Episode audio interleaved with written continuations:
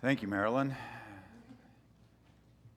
I uh, want to say a couple of things that has nothing to do with the message, uh, or uh, more than a couple. Uh, first of all, I'm going to reframe, I'd like all of you, but I'm not going to press flesh this morning because I've also been bitten by the bug. So I'm going to stay up here. I don't think I'm contagious. And uh, so I'm, I'm trying to practice re- reasonable uh, responsibility, but I felt like it was important that I be here.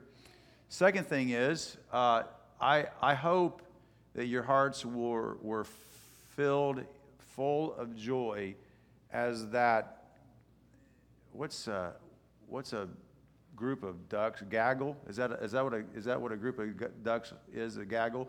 That whole gaggle of kids that left here, uh, let me just tell you, God has richly blessed this church um, with, with those young folks. And that's an amazing thing for a church our size. None of these uh, things have anything to do with the sermon, nor do they have anything to do with each other. But I hope that you're praying for them um, because they are uh, a gift that God's given us. And uh, I'm excited that we have so many young kids. The other thing is, Brother David said it in, in prayer time, and I just want to say, and I, I we have also uh, another group of folks in our congregation. Not everybody is uh, either white-headed or getting white-headed, as I am. And so sometimes we sing songs like we've been singing. They're traditional songs, they're hymns of the church, and, and it may not be the genre that we've typically um, some of us would like to listen to. I know it's not contemporary, and I'm speaking directly to all of you that's probably under 30. Um, but let me, let me give you an old man's perspective. I'm in a, I'm in a stage in life that I, I think I now can start talking like an old man, although I don't feel like I've got the wisdom of an old man. Um, but let me give you an old man's perspective. Uh, cherish those hymns, learn them and sing them because there will be a day, take it from this guy, that you're in a situation and the Holy Spirit will bring to mind what a friend you have in Jesus. When the whole world seems to turn on you and you have no place to turn,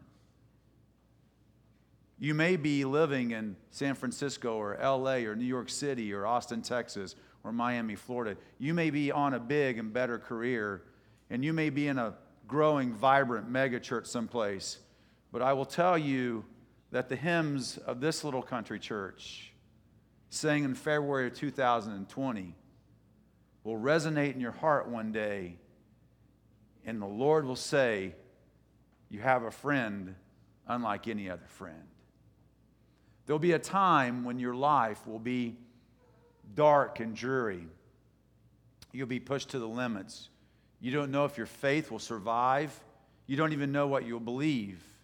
And there'll be a time you'll drop to your knees and you'll be singing in your heart in the garden. There'll be a time when you are so grateful he walks with you and talks with you along life's narrow way. And I promise you, that there's no better way to be happy in Jesus than simply trusting and obeying. Make no apology for this morning's musical choices. And I just was sitting there and resonating how I would give anything to go back to some of the country churches I've been a part of and hear the people I love the deepest and the most sing those songs and to sing them out of key and off tune. My grandmother's church was a little separate Baptist church. I don't even know what that means, um, but I know what it means. But they were just a little church up on Highway 206 in Adair County, Kentucky. When you walk in the church, there was a deacon's pew, an amen corner. And those guys couldn't sing, but over here on the piano was one of the finest gospel singers and piano players I'd ever heard in my life. His name was Skylar McGahey. And what I would give to be a 12 year old boy or a 13 year old boy walking in Mimi's church to hear Brother Skylar sing, What a Friend We Have in Jesus. Has nothing to do with the sermon. But, folks, before the message, you've been to church. God's done something in the midst. And that's what we're all about. If you have your Bibles, turn to Genesis chapter 2, beginning in verse 4. Genesis chapter 2. Thank you for allowing me to go down memory lane, but maybe because I hadn't felt good this week, I'm emotional. I don't know what's going on. Maybe Kim says men go through menopause. Maybe that's what's going on. Uh, whatever it is, it's over, I think, at this point. So uh, let's start in verse 4, chapter 2, the book of Genesis. Here's the word of the Lord. These are the generations of heavens and of the earth when they were created, and the day that the Lord God made the earth and the heavens, when no bush of the field was yet in the land, and no small plant of the field yet sprung up, for the Lord had not caused it to rain on the land. There was no man to work the ground. And the mist was going up from the land and was watering the whole face of the ground. Then the Lord God formed man of dust from the ground and breathed into his nostrils the breath of life, and the man became a living creature. And the Lord God planted a garden in Eden in the east, and there he put the man whom he had formed. And out of the ground the Lord God made to spring up every tree that is pleasant to the sight and good for food the tree of life was in the midst of the garden, and the tree of knowledge of good and evil. A river flowed out of Eden to water the garden. It was divided, it became four rivers. The name of the first is the Pison. It was overflowed over the whole land of Havilah, where there is gold. The gold of that land is good. Bdellium and onyx stone are there. The name of the second river is Gihon and the one that flowed around the whole land of Cush.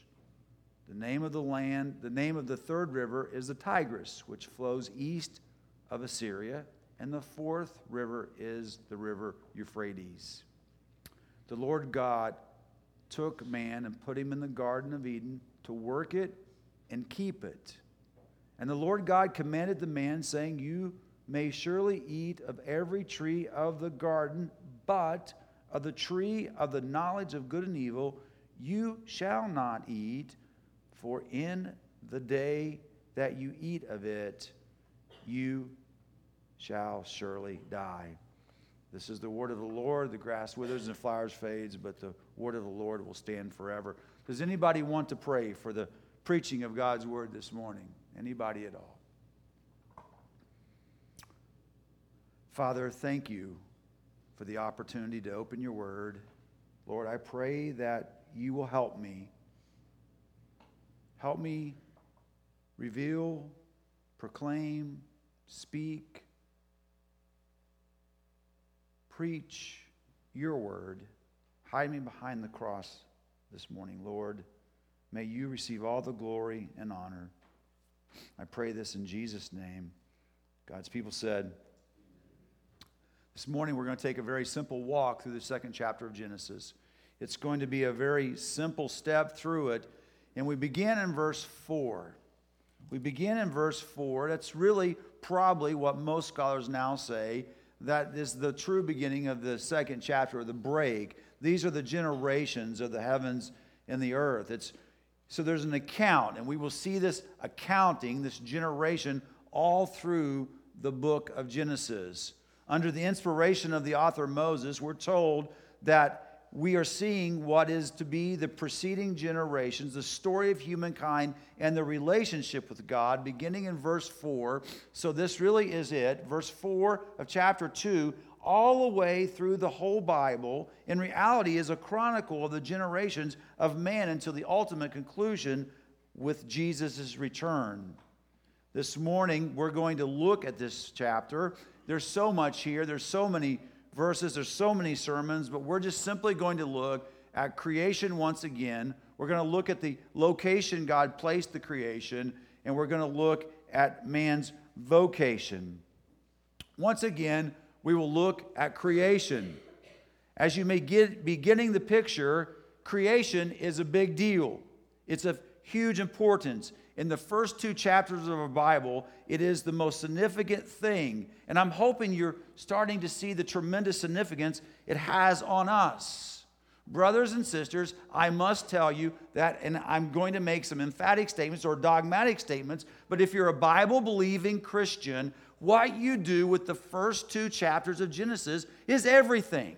As a matter of fact, since I've been studying it myself again, anew, afresh, I can see how so many worldviews come into line with this and how I react to those have everything to do with what I believe about these first two chapters. There is a God, and He's a creator, and we are His creation. And so in chapter 2, there is a break, and we will see that what's happening is chapter 2, for a few moments, is a commentary on chapter 1.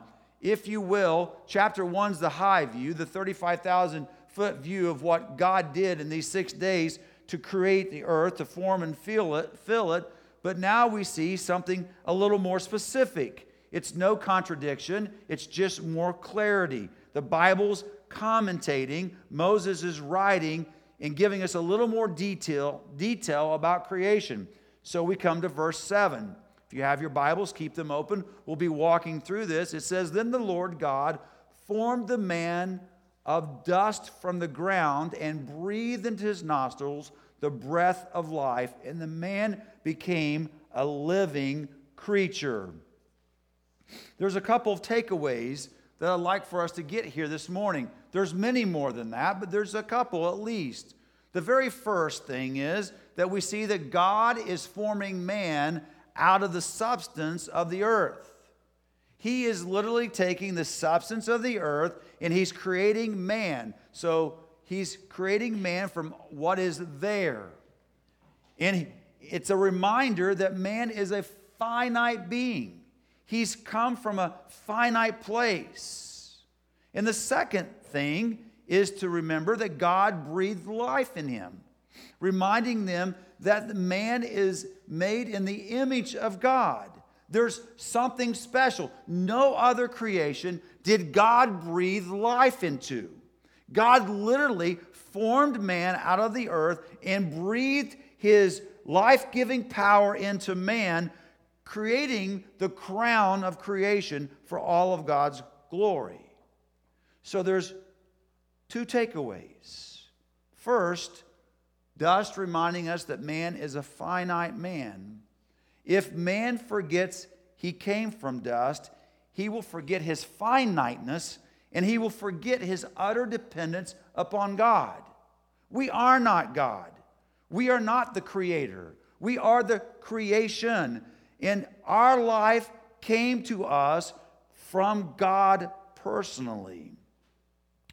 There's a temptation that will always be with us that to live above this finiteness. We're, we're finite beings, and we get everything we have from God. The second temptation is for man to only think of himself as dust of the ground. So the first temptation is to think that he's something bigger than dust of the ground. The second temptation is to think of himself only as dust from the ground. Not only are we created from the dust or the, the ground, he's also made in the image of God, and the breath of God was breathed into him to reflect the glory of his creatures. If we forget to remember we are created in the image of God, we're going to live like the rest of the animals in creation. Do you get it? We are different than dogs and cats and elephants and gazelles and elephants and monkeys. I don't care what the world tells you. I don't care what is being taught in public education. I'm telling you, this is the truth of God's word. We are different. We are made in the image of God. Verse 7 says something else. It says that that breath of life is to show us that we are unlike any other part of God's creation. There is something special about us. And I've tried to make that a constant point in my preaching the last couple of times. So there it is.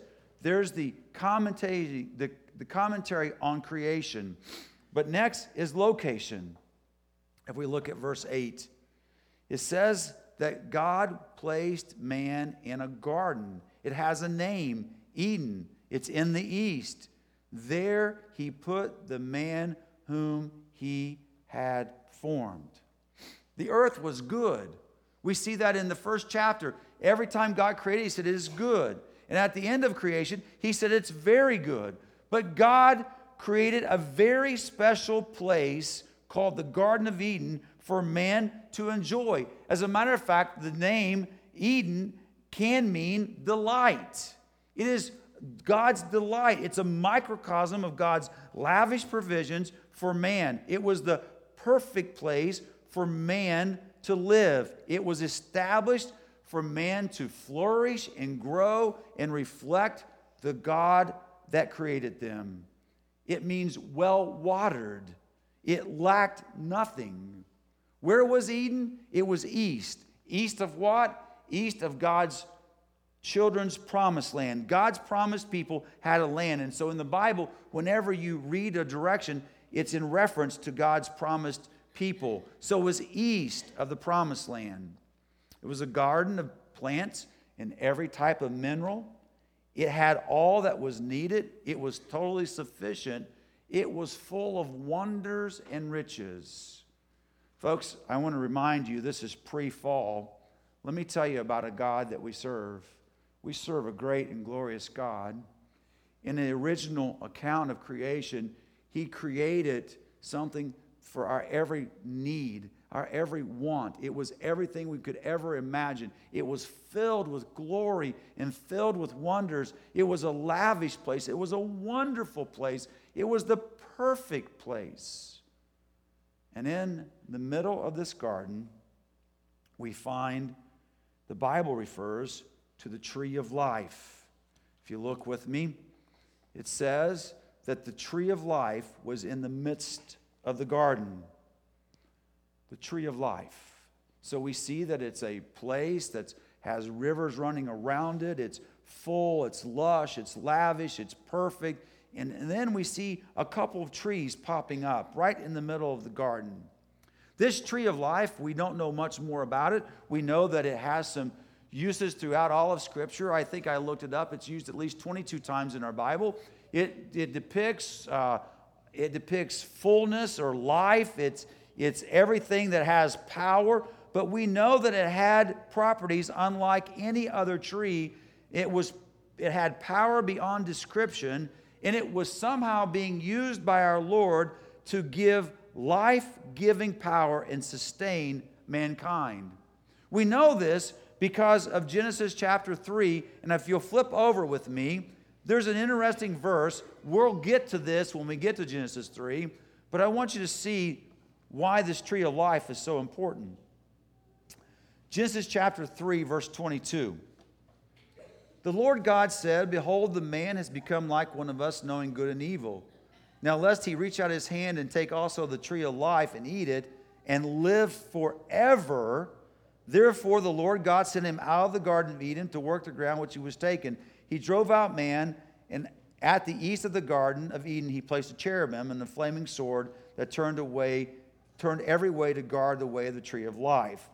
What's going on here?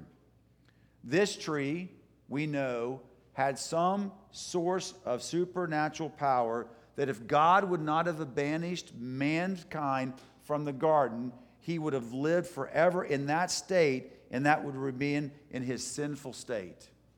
I, will tell you, I'd, I'd missed that all my life. The reason God put man out of the garden was man wasn't in a condition to live forever. He was, and this is again post fall, he was he would have been living forever in a sinful condition. We'll see this term of tree of life at the end of the message, But next, there's another tree, the tree of, of the knowledge of good and evil. It was there also in the middle of the garden. It was a good tree. It was not poisonous. So, whatever you think about that, it was good, but eating from it was forbidden. As a matter of fact, there was a command that if you eat of it, you would die. Look at verse 16 and 17. The Lord God commanded the man, saying, You may surely eat of the tree of the garden, every tree of the garden, but the tree of the knowledge of good and evil you shall not eat it. For in that day that you eat of it, you shall surely die. This is the first commandment that God gave mankind. What was evil here was the act of disobedience. It's if man would disobey the command of God in an act of rebellion, he would die. In the garden, there was just one test. That's it. You could do everything you wanted, but just one thing. And again, we'll get to that in Genesis 3. Man knew only good at this point. That's all they knew. But if they ate of this tree, they would also know evil. One act of disobedience would take them down a death spiral. One simple act of rebellion would destroy them. And that's the point. That's the point. Is our problem is disobedience. Our problem is rebellion against a holy God. And so we see this land, this location with its rivers and a tree of life and a tree of good and evil. Do you notice that rain hadn't appeared in this location? As a matter of fact, there's, there was, some scholars say there was subterranean uh, water. It was flooding, it would come up in a mist, and there was no need for rain. This is pre fall. This was a massive garden. It was meant for man's eternal joy. He could live here in this location with perfect harmony with his God. The picture that we're being given here by Moses is that God established a location that was amazing. He provided for man's need, it was perfection, it was a place of glory. So we see that man's created, we see where man's located, and comes to chapter 2, verse 15. Now we look at man's vocation. Look with me at the Bible, chapter 2, verse 15. The Lord God took man and put him in the Garden of Eden to work it and to keep it. To work it and keep it.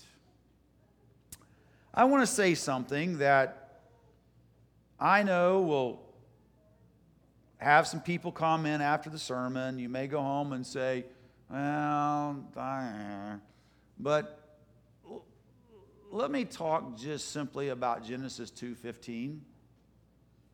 It, it really is something that I feel strong about.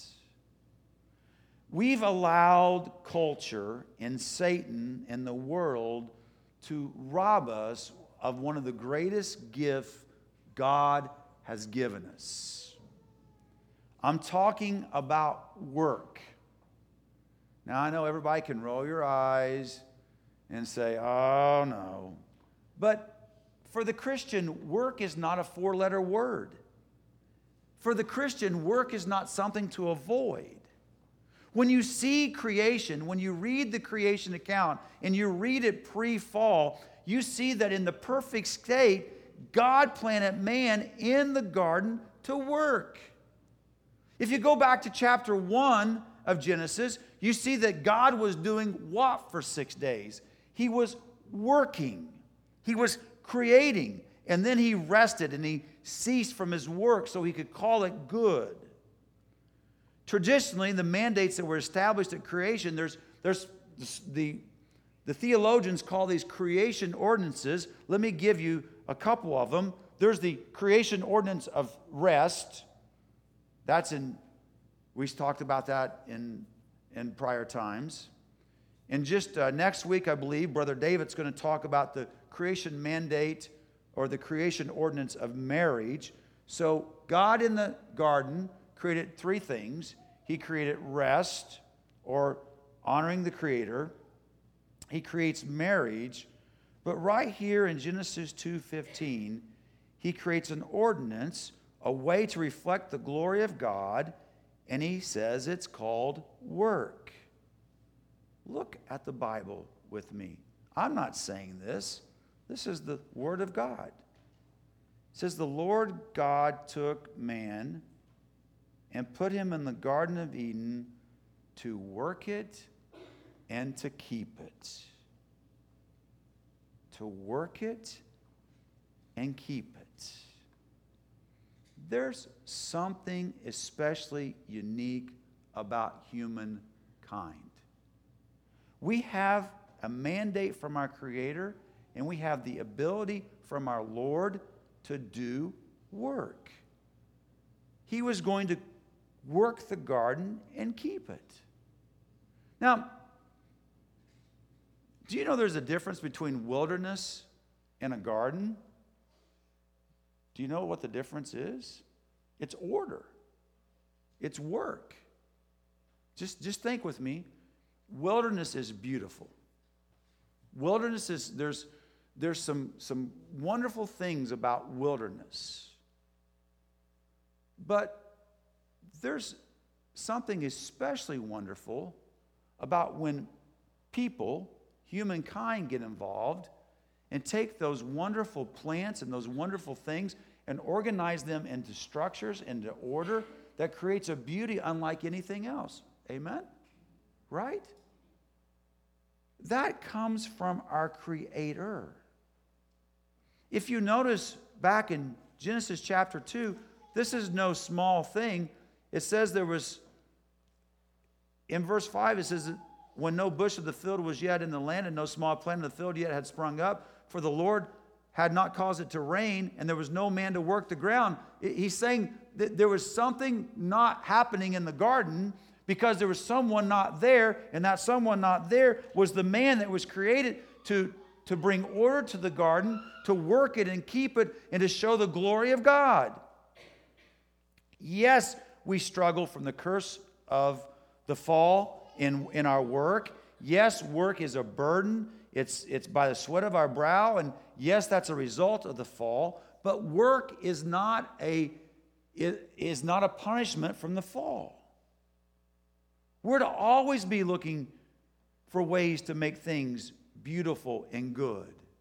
Do you, do, do you see if we're made in the image of God and God created it and it was good, and when He pushed us in the garden, He created trees that are pleasing to the eye, and the Bible says good, do you not think that those of us created in His image should be doing the same thing to our world? And now I know we're talking post fall.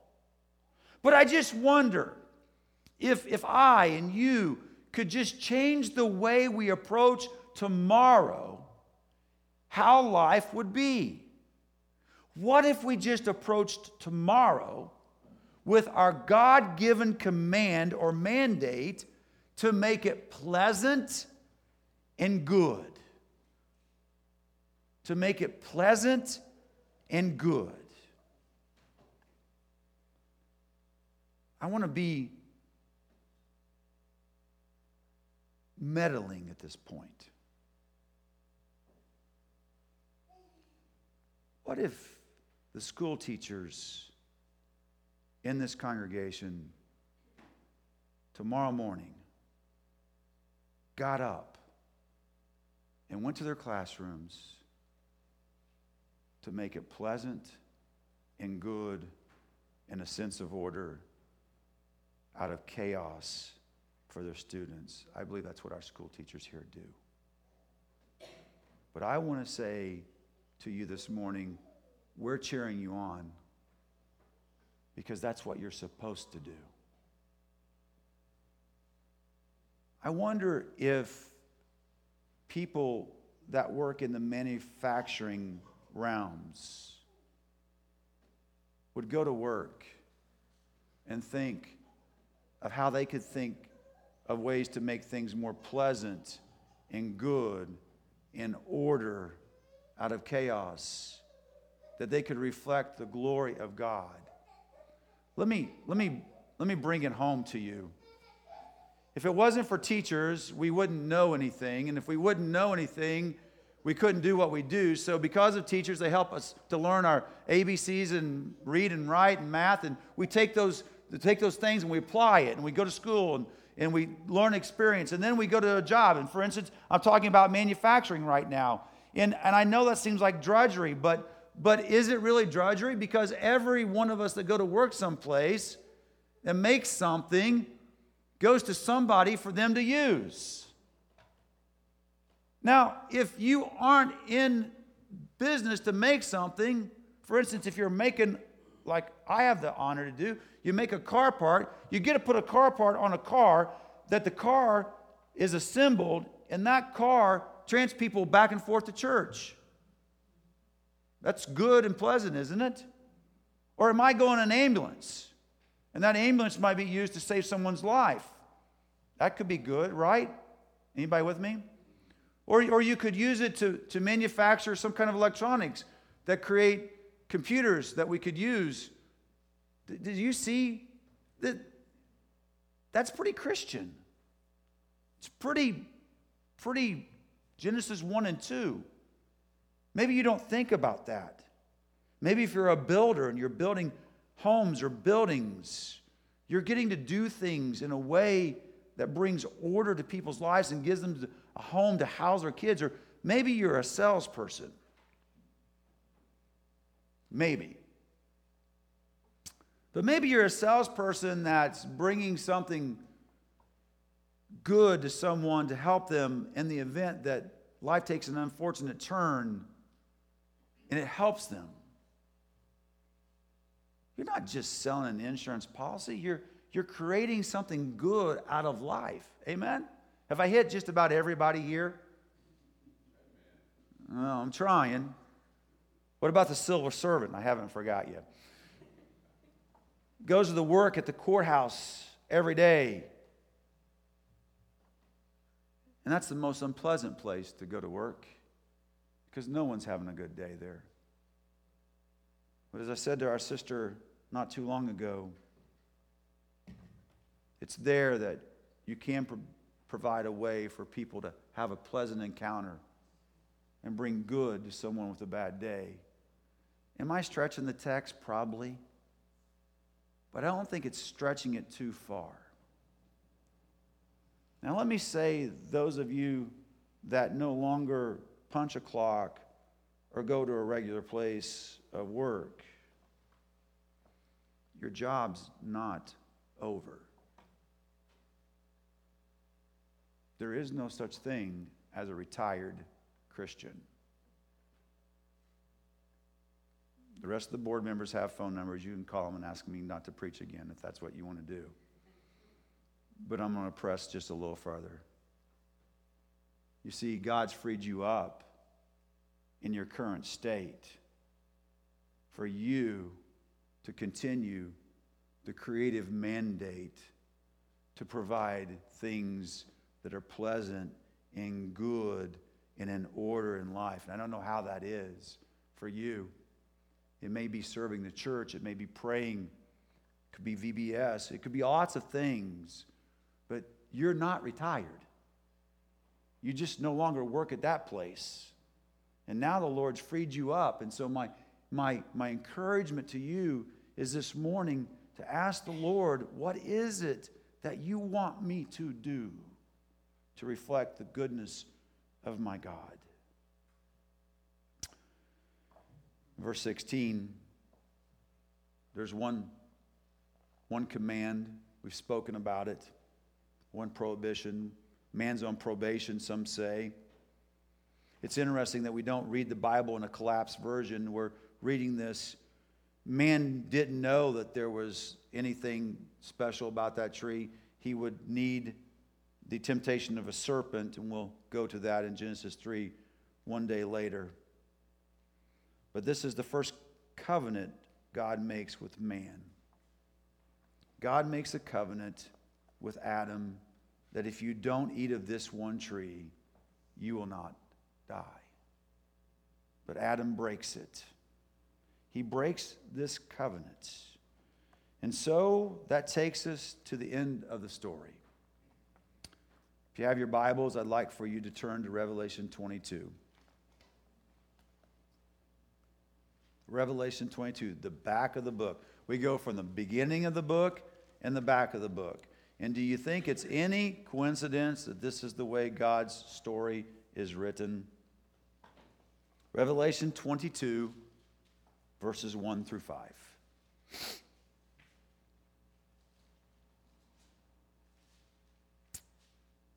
Then the angel showed me the river of the water of life bright as crystal flowing from the throne of God and of the Lamb. Through the middle of the street of the city, also on either side of the river, notice these words the tree of life, with its 12 kinds of fruit, yielding its fruit each month. These leaves of the tree were for the healing of the nations. No longer will there be anything accursed. But the throne of God and of the Lamb will be in it, and his servants will worship him. They will see his face, his name will be on their foreheads. And night will be no more. They'll need no light of lamp or sun, for the Lord God will be their light, and they will reign forever and ever. That's from the scene at the very end. That's from our new Garden of Eden. That's from our new paradise called heaven. And the only way to get to that garden is through another tree. There's a third tree. And that tree was carved into a rugged Roman cross. And it was there that we see both good and evil once again. I'd missed this until studying this. That tree was also in a garden. Let me give you John 19 41. Now, in the place where he was crucified, there was a garden and in the garden a new tomb in which no one had yet been laid.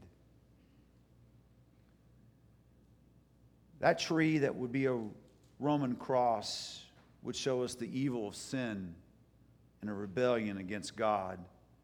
It would be the place where the wages of sin, which is death, were to be paid. It was a tree where all of our disobedience and our vile, wretched turning from God is nailed. When we look upon the cross, we see every dastardly deed that's ever been done, every wretched sin that we've ever committed. It is the epitome of evil. It's there that Jesus hung on the cross and paid for our rebellion by his death. It's also a tree that's good. It's Calvary's tree where we see the goodness of God. It's called grace. It was there the perfect, spotless Lamb of Calvary was die, would, would die. He'd make us sacrifice. He would make us righteous. He would give us what we don't deserve. It was there on Calvary we'd see the goodness of God's love.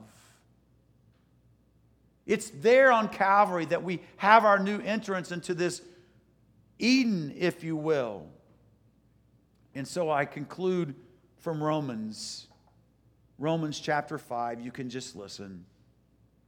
For while we were still weak, at the right time, Christ died for the ungodly. For one will scarcely die for a righteous person, though perhaps for a good person one would dare to die. But God shows his love for us, and that while we were still yet sinners, Christ died for us. Since therefore we have now been justified by his blood, much more shall we be saved by him from the wrath of God. For if while we were enemies, we were reconciled to God by the death of his Son, much more now that we are reconciled, shall we be saved by his life. More than that, we also rejoice in God through our Lord Jesus Christ, through whom we now have received reconciliation. Verse 12 Therefore, just as sin came into the world through one man, and death through sin, and so death spread to all men because all have sinned. For sin indeed was in the world before the law was given, but sin is not counted where there is no law. Yet death reigned from Adam to Moses, even over those who are sinning, was not like the transgression of Adam, who was the type of the one who was to come. Finally, but the free gift is not like the trespass. For if many died through one man's trespasses, much more have the grace of God and the free gift by grace of that one man, Jesus Christ, abound for many. Brothers and sisters, there is a new Eden, a new paradise. It's what we're longing for, it's what we're hoping for. And in the midst of it is the tree of life, that life giving power. And this time, we'll live on forever because of Christ's righteousness, because of what Christ did. Do you know him? Do you know him? Have you confessed and repented of your sin and called Jesus as your Lord and Savior? Are you counting on this Jesus as your only hope? Don't let another day go by if not. Father, I thank you for this morning. I thank you for your word. Lord, I, I pray that you would help translate the message to the ears of the hearer and to the hearts of the receiver. May my words be forgotten, but may your eternal words be hidden in their lives and hearts forever. May this morning we be different because we've been with Jesus. May this morning we've been different because we've been in your presence. I thank you for the tree of Calvary. It's on it that I'm basing all of my hope and claim. It's on it that I cling to the promise that you love me and you died for me and I'm yours. If there be any man, woman, boy, or girl in this building this morning that has not repented of their sins and come to a saving knowledge of Jesus Christ, I pray, Lord, that the Holy Spirit would reach deep in their hearts and convict them and bring them to saving knowledge. Father, we don't want anyone to leave here this morning without knowing you as Lord and Savior. We pray this in Jesus' name. Amen. Amen. Let's stand and sing together. Tis so sweet to trust in Jesus.